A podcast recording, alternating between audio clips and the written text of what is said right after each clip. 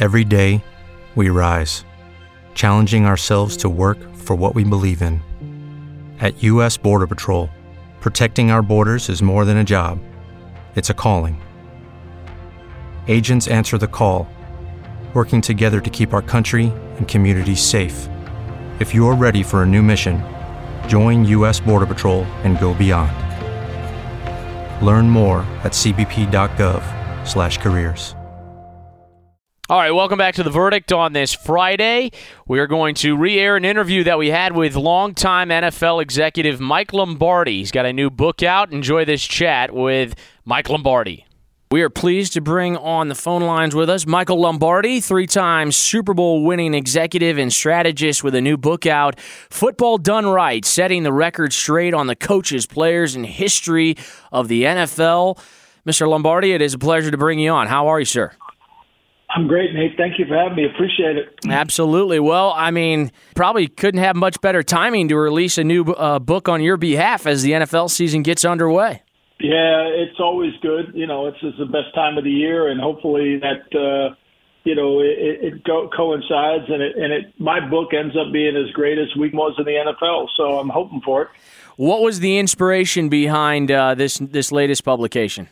It was really about, you know, a I love the history of the game, teaching people the history. I think there's been some people, coaches, players that have been overlooked by the Hall of Fame committee, and I also think in any time you're selecting, you need to have a, a criteria for the selection process. So for me, it was why are some coaches not getting in the Hall of Fame? What didn't they do? Why are some getting in? And so I try to set a criteria for what matches in that area. Yeah, in one portion early on, I, I was reading uh, you had a, fascinating, you know, comparison really to Dick Vermeil, and uh, you, you, brought up the discussion point that you know would have Vermeil uh, had the success that he did in St. Louis, ultimately winning the Super Bowl, had he not been kind of forced to bring Mike Martz in to run the offense, and that was uh, that's that's a fascinating discussion point you brought up. Well, I think it's true. You know, I mean, John, John Shaw, you know, and I think, and I, again, my book isn't to stop, hurt anyone or to keep anyone out of the Hall of Fame. My book is just to shed light on it. And I think what, what that was trying to do was look, I mean, sometimes you're fortunate. You get a right guy to come in and hire him, and you see how he does. And then Dick's a great coach. He won a Super Bowl for the city of St. Louis, but had Mark, Mike Martz not played a huge role in that, maybe they would not have won. So, how difficult was it for you to kind of to rank the top uh, the top coaches of all time in the history of the NFL?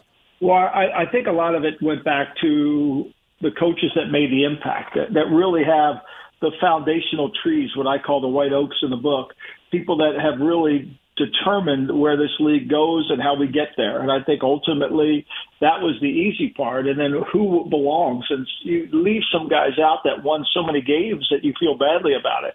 You know, Bill Parcells and other coaches. But at some point, when you're narrowing your focus and your list down, there are often people that don't make it. And I wanted to make sure that this book had a good balance in terms of being able to look at the present and also really dig deep into the past. Michael Lombardi is our guest here on 590 The Fan. You can uh, pick up a copy of his newest book, Football Done Right, setting the record straight on the coaches, players, and history of the NFL. You have a whole chapter dedicated to the NFL draft. Uh, would you have ever imagined that the draft would take off into the spectacle that it has become now for the league as almost a crown jewel event? I mean, it outpaces other sports leagues' live events in the offseason. It's amazing, right? I mean, I'm a draftnik. I wrote about that in the book. I, I, I am a draftnik. I love the draft. The draft is really important to me, but I never saw the. I mean, I was a kid when I was in college at Hofstra. I would take the train in to New York City to wait in line at the Sheraton just to see the draft. So I love the draft. However, that being said, I never thought it was going to go this, and neither did the NFL. I mean, neither did the NFL. When they wanted to broadcast it, everybody thought it was crazy. Yeah, it really has become something. Let me ask you. I mean, as as someone who 35 years working different organizations, Patriots, 49ers, Raiders, Browns, how, how difficult was it in terms of making decisions on certain guys in the draft? Uh, when maybe there were other influences in the organization, head coach, wh- whoever it might be, that didn't wasn't on the same page as you were on on a particular uh, guy coming out of college? That's always the hard part of the draft, right? You're always in that situation where you constantly are trying to build a consensus through some form of committee. And, you know, one thing I've often said is they've never dedicated a monument to a committee. So it's hard. And when you have unification, Bill Walsh told me in 1984, we're only competing against eight teams because most of the teams in the league are fighting a civil war. Most of the teams are have conflict within the building. And so because of that, they can't quite get it straight. And if you can have an organization that doesn't have that, where you could just argue really uh, between each other before the draft and everybody's on the philosophical same page, not that everybody's thinking alike, but they're all philosophically alike, now you've got a much better chance to have a great draft. As long as you can scout, as Walsh said, inside out, not outside in.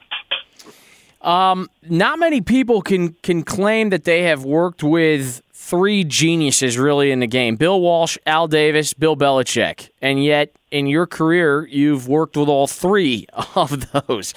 Uh, do you ever look back on your tenure and what you've done in this game and sort of think to yourself, "How in the world did I get here?" Know, I'm really the luckiest guy of all. I mean, I, I learned a lot. Everything I write is from them. I mean you know, let's be clear. Uh, you, you end up learning the lessons and you try to spread it. I think that's one of the things I, I've wanted to do in my second career is is is to share what I've learned from the people, the great people. I recognize I've worked for great people, and I, I want to share that with the people I've worked with.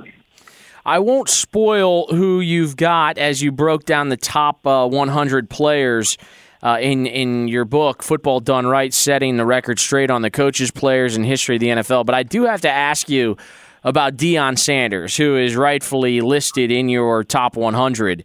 Two time Super Bowl champion. I mean, everybody knows what he did, such a dynamic 14 year career. Are you shocked at all in what he's been able to do at the University of Colorado here in such a short term span? Yeah, I, I mean, I think it's remarkable, but I think it's a tribute to Deion because Deion is really understands who he is. You know, I write a write we write a I, I belong to a website called the Daily Coach, which is about leadership. And one of the things Deion's really good at doing is is understanding who to hire, how to hire the right people, and then allow the right people to work within the framework of him. And he knows who he is. He knows what the brand is. And I think he's done a great job with that. I really do. And and he's got Sean Lewis as his offensive coordinator, who was really a good coach, and they've done a great job. And Deion manages the team. He leads the players. They all listen to his messaging. And then he's got a really good eye for talent. And so he's able to spot players and see it. So it, it really works. Do you think his style would translate to the NFL? Well, look, eh, the hard part about the NFL is he, he has more authority at Colorado than he's going to have in the NFL. Right. Because when you get to the NFL, you got we're back to committees again. You know, we got all these committee meetings. You can't, and it's hard to get anything done. You got to, the GM's got to sign off. The, the, the, the, the analytical guy has to sign off. A lot of people that don't know anything about football have to sign off. So it becomes a problem.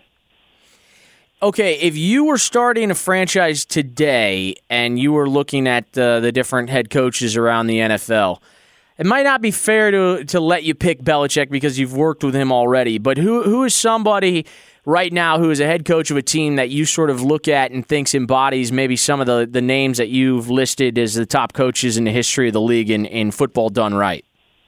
Oh, I think Mike Mike uh, Tomlin is just a, a, the perfect example of that. Mike Tomlin will be in the Hall of Fame, 63% winning percentage. You know, Pete Carroll is another coach who's you know got 161 wins. He's done an incredible job. I, I think he really is a really good young coach. Uh, I mean, Mike's Pete's an older coach, and some of the younger guys, I think it's you know a lot of them. John Harbaugh. I like guys that are head coaches, right? Guys that uh, that really lead the entire team, not just call plays. I think that's really important. And what do you make of, say, a guy like Jonathan Gannon, who goes from a Super Bowl winning roster, Super Bowl contending roster with the Philadelphia Eagles, and he gets a first head coaching gig in the NFL. And like it's really tough for some of these guys when they first get their big break to be a head coach. Granted, I don't feel that bad for them because they're making a pretty hefty salary, but their work is certainly cut out for them to succeed. Yeah, it's a challenge, right? And so you have to do a really good job of figuring out, you know, what's what is the best, what team works for you, how that's going to work, and the situation. Like I write about rating the coaches. I think a lot of this is is um, is tied to the, those categories I put in the book. The owner, like you know, what's the owner's view of all this, right? And I think you got to take a look at that, how the owner influences much of this as well. Very interesting. Michael Lombardi, uh, greatly appreciate your time this afternoon and best of luck with the book, Football Done Right Setting the Record Straight on the Coaches, Players, and History of the NFL. Fascinating stuff. Thank you. Thank you. Stay with us. It's The Verdict on 590 The Fan at 590thefan.com.